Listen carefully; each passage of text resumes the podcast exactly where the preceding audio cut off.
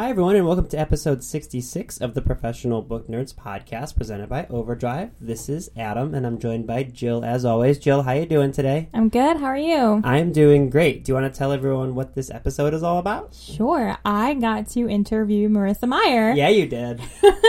who uh, wrote the Lunar Chronicles, and she has a new book out called Heartless, which is a uh, story about the Queen of Hearts from um, how she basically became the Queen of Hearts before Alice showed up. I love that idea of taking a well-known story, and a lot of people will do this. They'll take, they'll do either like fairy tale retellings, or they'll do what happened after the book ended. I like that she went the other way around and decided to go with what happened before the book even started. That's a unique take on it. Agreed. And you had a few other conversations with her, right, about some November stuff. yeah, it's and- funny when I said when I said, and you'll hear it in the episode, but I go, it's November. She knew exactly where I was going with that. Uh, yeah, we talk about NaNoWriMo. There are listeners who listened to our episode a couple weeks ago about books that came out of NaNoWriMo or National Novel Writing Month. Mhm. Uh, may remember that I mentioned the Lunar Chronicles, and Right. so of course I had to ask her about uh, all of that and that experience. and her the amount of and again you'll she'll talk about this but the amount of words she wrote in an NaNoWriMo is just mind-blowing. It's It- ridiculous. I still can't really fathom that. Uh, yeah, yeah. This actually worked out perfectly. I wasn't able to be there for this one but i jo- i jokingly told you before like i just would have gotten in the way. You you two were perfect. I loved listening to this one so much. Yeah, she was fun. so um, how can people get a hold of us if they have any questions or feedback or any of that good stuff? They can find us on Facebook and Twitter and email us at feedback at overdrive.com. Yes, they can. If you go to overdrive.com as well, you'll see a bunch of lists of content that we have that you'll enjoy. We update our professional book nerds reading list every single week. Uh, really excited for the next couple of weeks worth of episodes. I think people will really enjoy them. We have a sale for our librarians going on in our marketplace called the Holiday Spectacular. And as a part of it, for the first time ever, since we didn't have a podcast last year, uh, we're doing interviews with a lot of the authors who will be featured. So that'll be a lot of fun. And then we're going to go through uh, all of our favorite books over the past year and some stuff to prep for the holidays. So a lot of good stuff coming up in the next couple of months. We will not be abandoning people during the holidays. No, of course not. Yeah, so figure everyone else has time off usually during this time of year. It'd be good to give them podcasts to listen to. Agreed. Anything else that people should know about before we let them enjoy this interview? I don't think so. I don't think so either. I just want to check to make sure. all right. Well, I hope you all enjoyed this episode of the Professional Book Nerds podcast.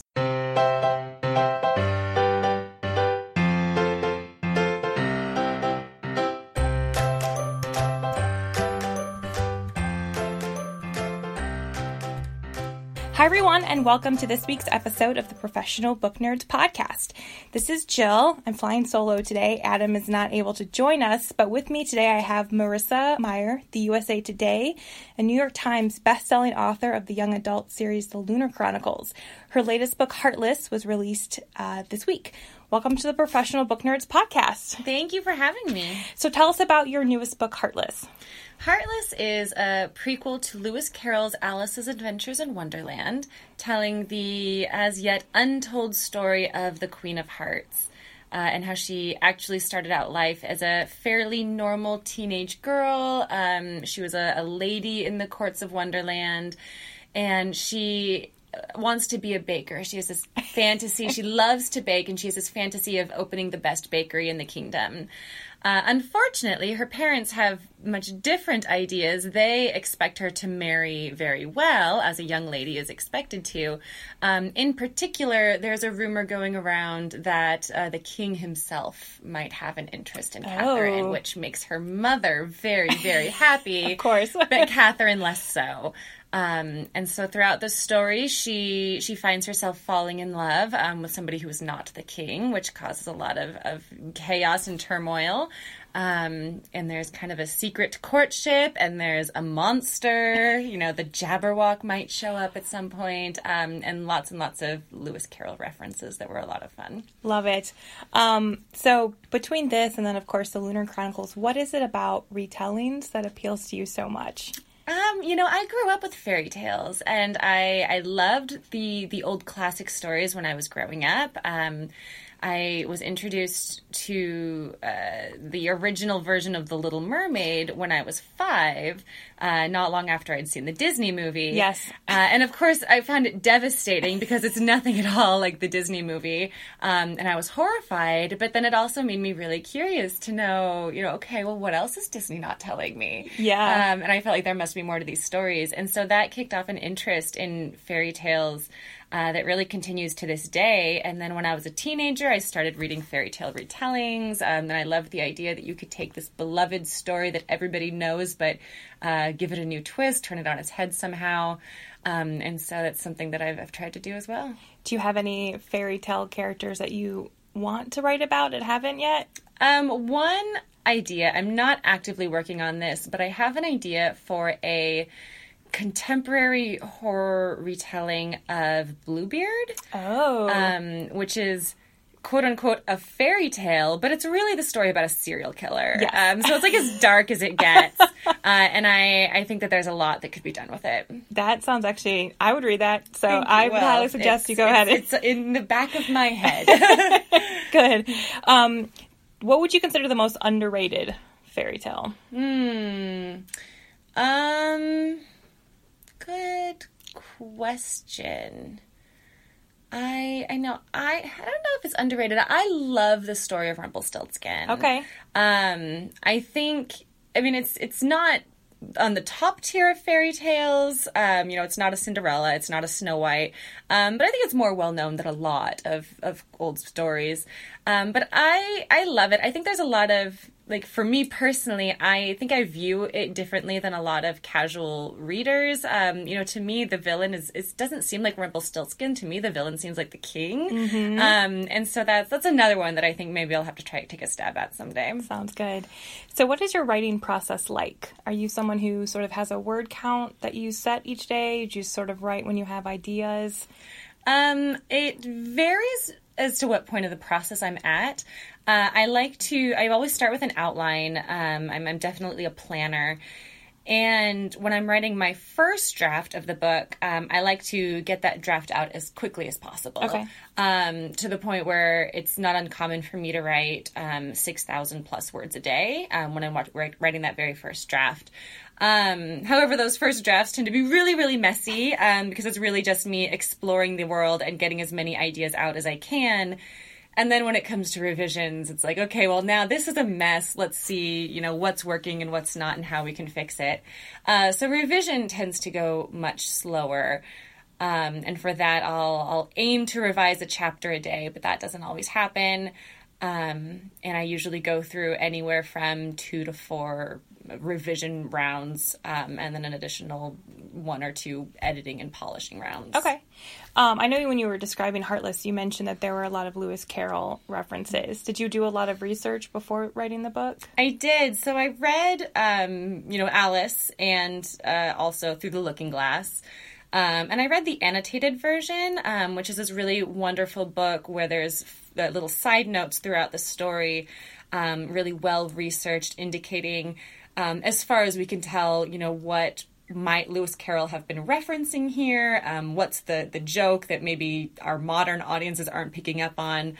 Um, and then I, I also researched, you know, Victorian England and customs and traditions and um, terminology and things like that. Uh, in, in an effort to to capture as much of that same vibe as I could. Okay, sounds good. Um, you mentioned that you usually start with an outline. When you did the Lunar Chronicles, did you know that you were going to have all of these? Like, there was going to be a, a Red Riding Hood, there was going to be a wolf. Did you know all that when you went into it? I did. Okay. Uh, I had, I knew from really, really early on that it was going to be four books. I knew which fairy tale each book was going to be based off of, and I, I had a relatively good idea about how uh, each of the characters was going to come into the story and how uh, each of their story arcs was going to resolve. Um, I knew how it was going to end. Um, so I actually, at one point, had um, very small, minimal outlines completed for each of the books, um, even before I started writing. Okay. So- Um, so we're in the middle of November. Yeah. And it is National National Novel Writing Month. So I can't not bring this up. I know. We actually we did a podcast episode a couple of weeks ago where we did some books that came out of National Novel Yeah. Writing Month, and I of course mentioned yours. Um, so would you sort of mind sharing your experience about National Novel Writing Month? Uh, I love NaNoWriMo. I had a really crazy experience. Um, my first three books, Cinder, Scarlet, and Cress, were all NaNoWriMo novels, um, but they actually all came out of one NaNoWriMo. Okay. Um, there had been this contest being hosted um, in Seattle where one of the, the main I don't know, coordinators um, of NaNoWriMo in Seattle somehow had a connection to a dir- director of an upcoming season of Star Trek. Um, and they had this contest that the Seattle area writer who wrote the most words that year would win a walk on role in an episode of Star Trek. Okay. And I'm a big nerd, and I come from a family of nerds, and so I was determined to win this contest. Um, and I ended up writing just over 150,000 words. what? Um, I know, which is of course three times what you're expected to. I still didn't win. I came in third place. Um, but it's okay because they ended up they never ended up making that season of Star Trek. So All it's right. like, well, I got a book out of the deal. yeah, I'm gonna weigh those two. I think you got the better end. yeah. um, so, but it really helped push me much farther than I thought beforehand that I could push myself. Um, and at the end of it, I had, you know, these drafts of these three books um, and, you know, a really solid idea of what I wanted the series to be. Not to say that they were good, they were awful, of course. Um, but it gave me something to work with and really motivated me to, to keep pursuing this series idea and try to get it published. Do you still ever participate in NaNoWriMo? I do, yeah. So my uh, my other novel, Fairest, was a nano novel, as was Heartless. Oh, Um, yeah, so I've I've done it with almost every book that I've written. Started life as a nano novel. Uh, this year I'm not doing it, and I'm really really busy. sad. I know I am on book tour, and I'm also stuck in revisions for my next book that comes out next fall. So I couldn't swing it this year. couldn't. That's unfortunate. Do you participate in sort of the community aspect of it? Like, A little bit, um, not as much as I wish that I could. Uh, you know, it's hard enough this time of year with a new book out. It's hard enough even just keeping up with my own Twitter feed or my own Facebook feed.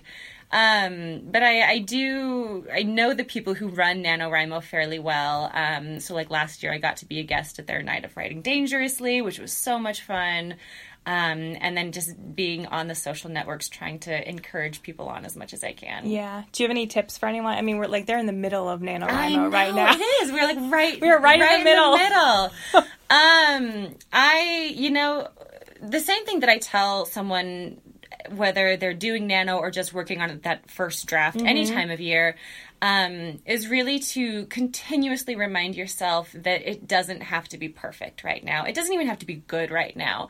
Um, you can't revise a blank page. You can't edit a blank page. Um, just get it written, get something down on paper, and know that even if it's terrible, you can come back and fix it. That's good advice for everybody. I think. I think I, that's a very overwhelming part. I've tried to do nano several times. I'm just because I think Yeah. I have it in my head that it has to be perfect. Yeah, and, it's it, hard, and it it's hard. you know you that first draft will never be perfect. Um, so the the sooner you can turn that voice off and just get something written, then the better. Yeah, for sure. Yeah, but even as a professional writer, I have to tell myself that all the time still. So, you know, I think we we just naturally have that that thought where you can see the story in your head, you just want it to come out correctly on paper and somehow it never works out that way. No, it does not.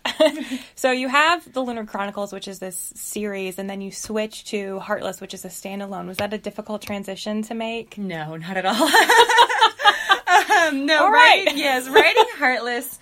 Uh, it was really a breath of fresh air. Um, after the Lunar Chronicles, I actually wrote Heartless kind of in the middle of writing the Lunar Chronicles because I needed a break um, from you know, whereas in the Lunar Chronicles, uh, the story is so big and so complex. And, you know, at one point in winter, I think we get up to maybe 11 point of view characters, and there's all of these different subplots and wars and revolutions and plagues and, you know, just a lot going on. And I really needed a chance to, to step back and clear my mind a little bit. Uh, and work on something that was simpler and has just one main character and one love story Um, and at the end, it is resolved. There is an ending, you know. Um, and so it was it was kind of a, a nice palate cleanser. Okay.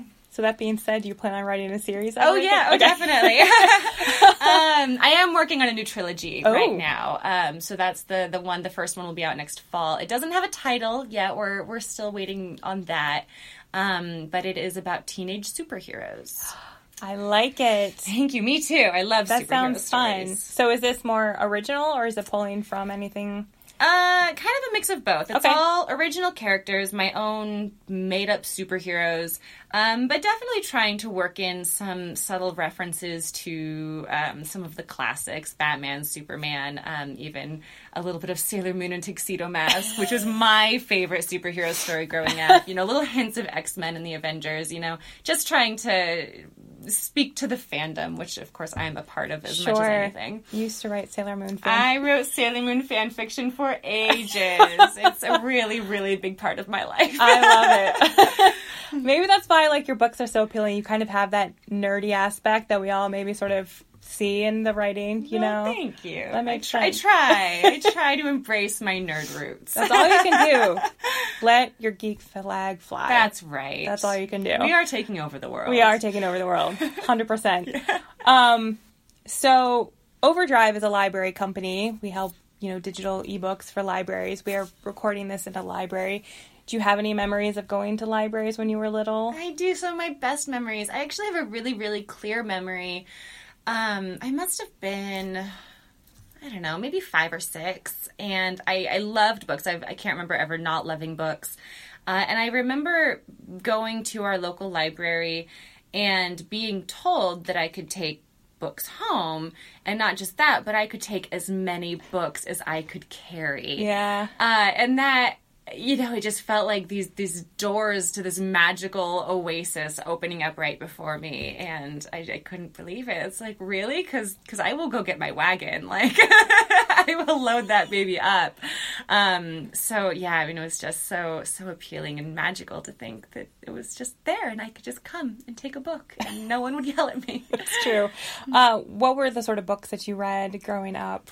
Uh, a lot of the classics. Uh, Anne of Green Gables was one of my favorites. Um, Charlie and the Chocolate Factory, I, I read more times than I could count.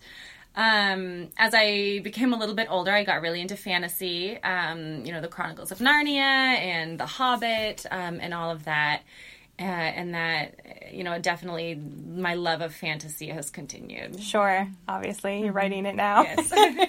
um, are there any authors that sort of inspired you to become a writer, or that you I don't to? know. I don't recall any that like I really idolized as a child. Um, I think just books in general. okay. I just I loved books. I loved reading. Um, I certainly had my favorites, but I also I always wanted to know what else is out there. Um, and then I had this just crazy overactive imagination, and even from the time that I was a small child, I was always daydreaming and, and making stories up. Um, and at one point, even before I could write, um, I started telling stories to my mom and asking her to type them up for me so I could like color in the illustrations or draw my own pictures. Um, and so I was always just felt like a storyteller. And then at one point, you realize like that's a job that you can do. like people will pay you to come up with stories. Um, and as soon as I made that connection, I knew that's that's what I want to do. Did you write as a child? Oh yeah, Yeah. Anything good? I'm sure. My first story ever was called Rosie and the Rose Bush. All right. Uh, and it was about a little girl named Rosie uh, who one day like tumbled into this magical rose bush and fell down into this magical rose world. Uh, and as I'm saying, I'm like, this kind of sounds like Alice in Wonderland.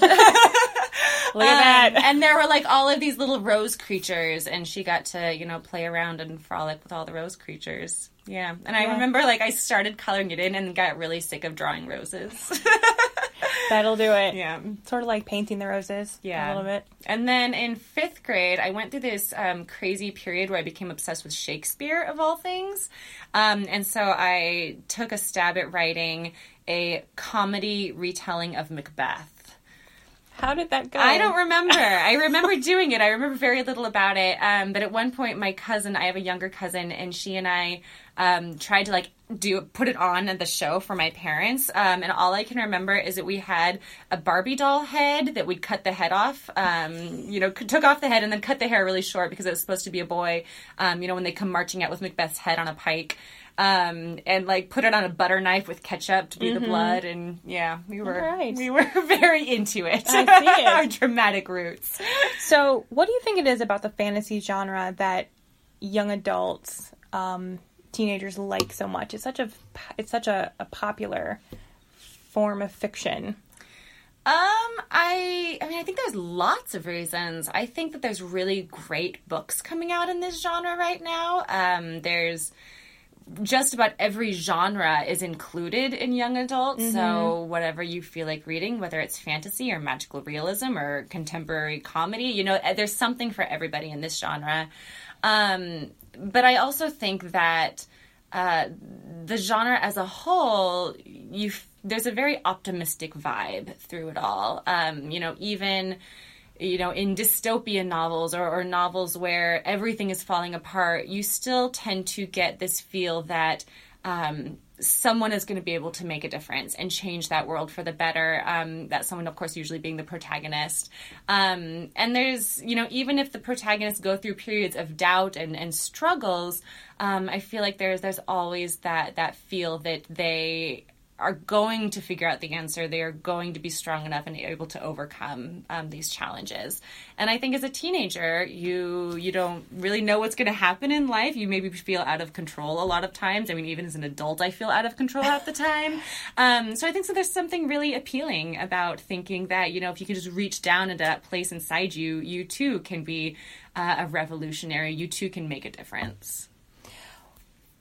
I am an adult. I'm 35, and I love your books. Thank you. And I have coworkers at the Overdrive offices who also love your books. Why do you think it's important that adults read young adult novels? Uh, hmm. Do you think it's important? Maybe that's a better question. Uh, you know, I've really not thought about it. I think that people should read any book that appeals to them. Um, I think that reading in general makes us overall more empathetic toward people, um, more more willing to uh, embrace people who are different from us, more willing to put ourselves into um, the the shoes of people who whose experiences we don't share as part of our daily lives. Um, so whether you're getting that from from teen fiction or children's fiction or adult fiction, um, I just think it's a really good thing for for people to know that there are stories out there that will expand your horizons. It's a good answer. We'll go with that. Like so uh, next up, we have what we call the Nerd Nine, which are nine rapid fire questions. Ooh, okay, let me get a drink of water. this sounds intense. Let me know when you're ready. Okay, okay. What is the last book you finished reading? Crenshaw by Katherine Applegate, and it was amazing. I cried. Oh, all right. Your favorite place to read? Um, I in our living room, I have this enormous overstuffed recliner chair. I should say it used to be my favorite place to read, and then we had children, and now it's never quiet anymore. but it's still it's super super cozy. Guilty pleasure?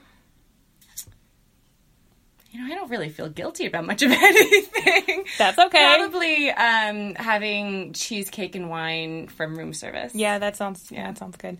Um, one place you'd like to travel to that you haven't yet. Ireland, Favorite holiday?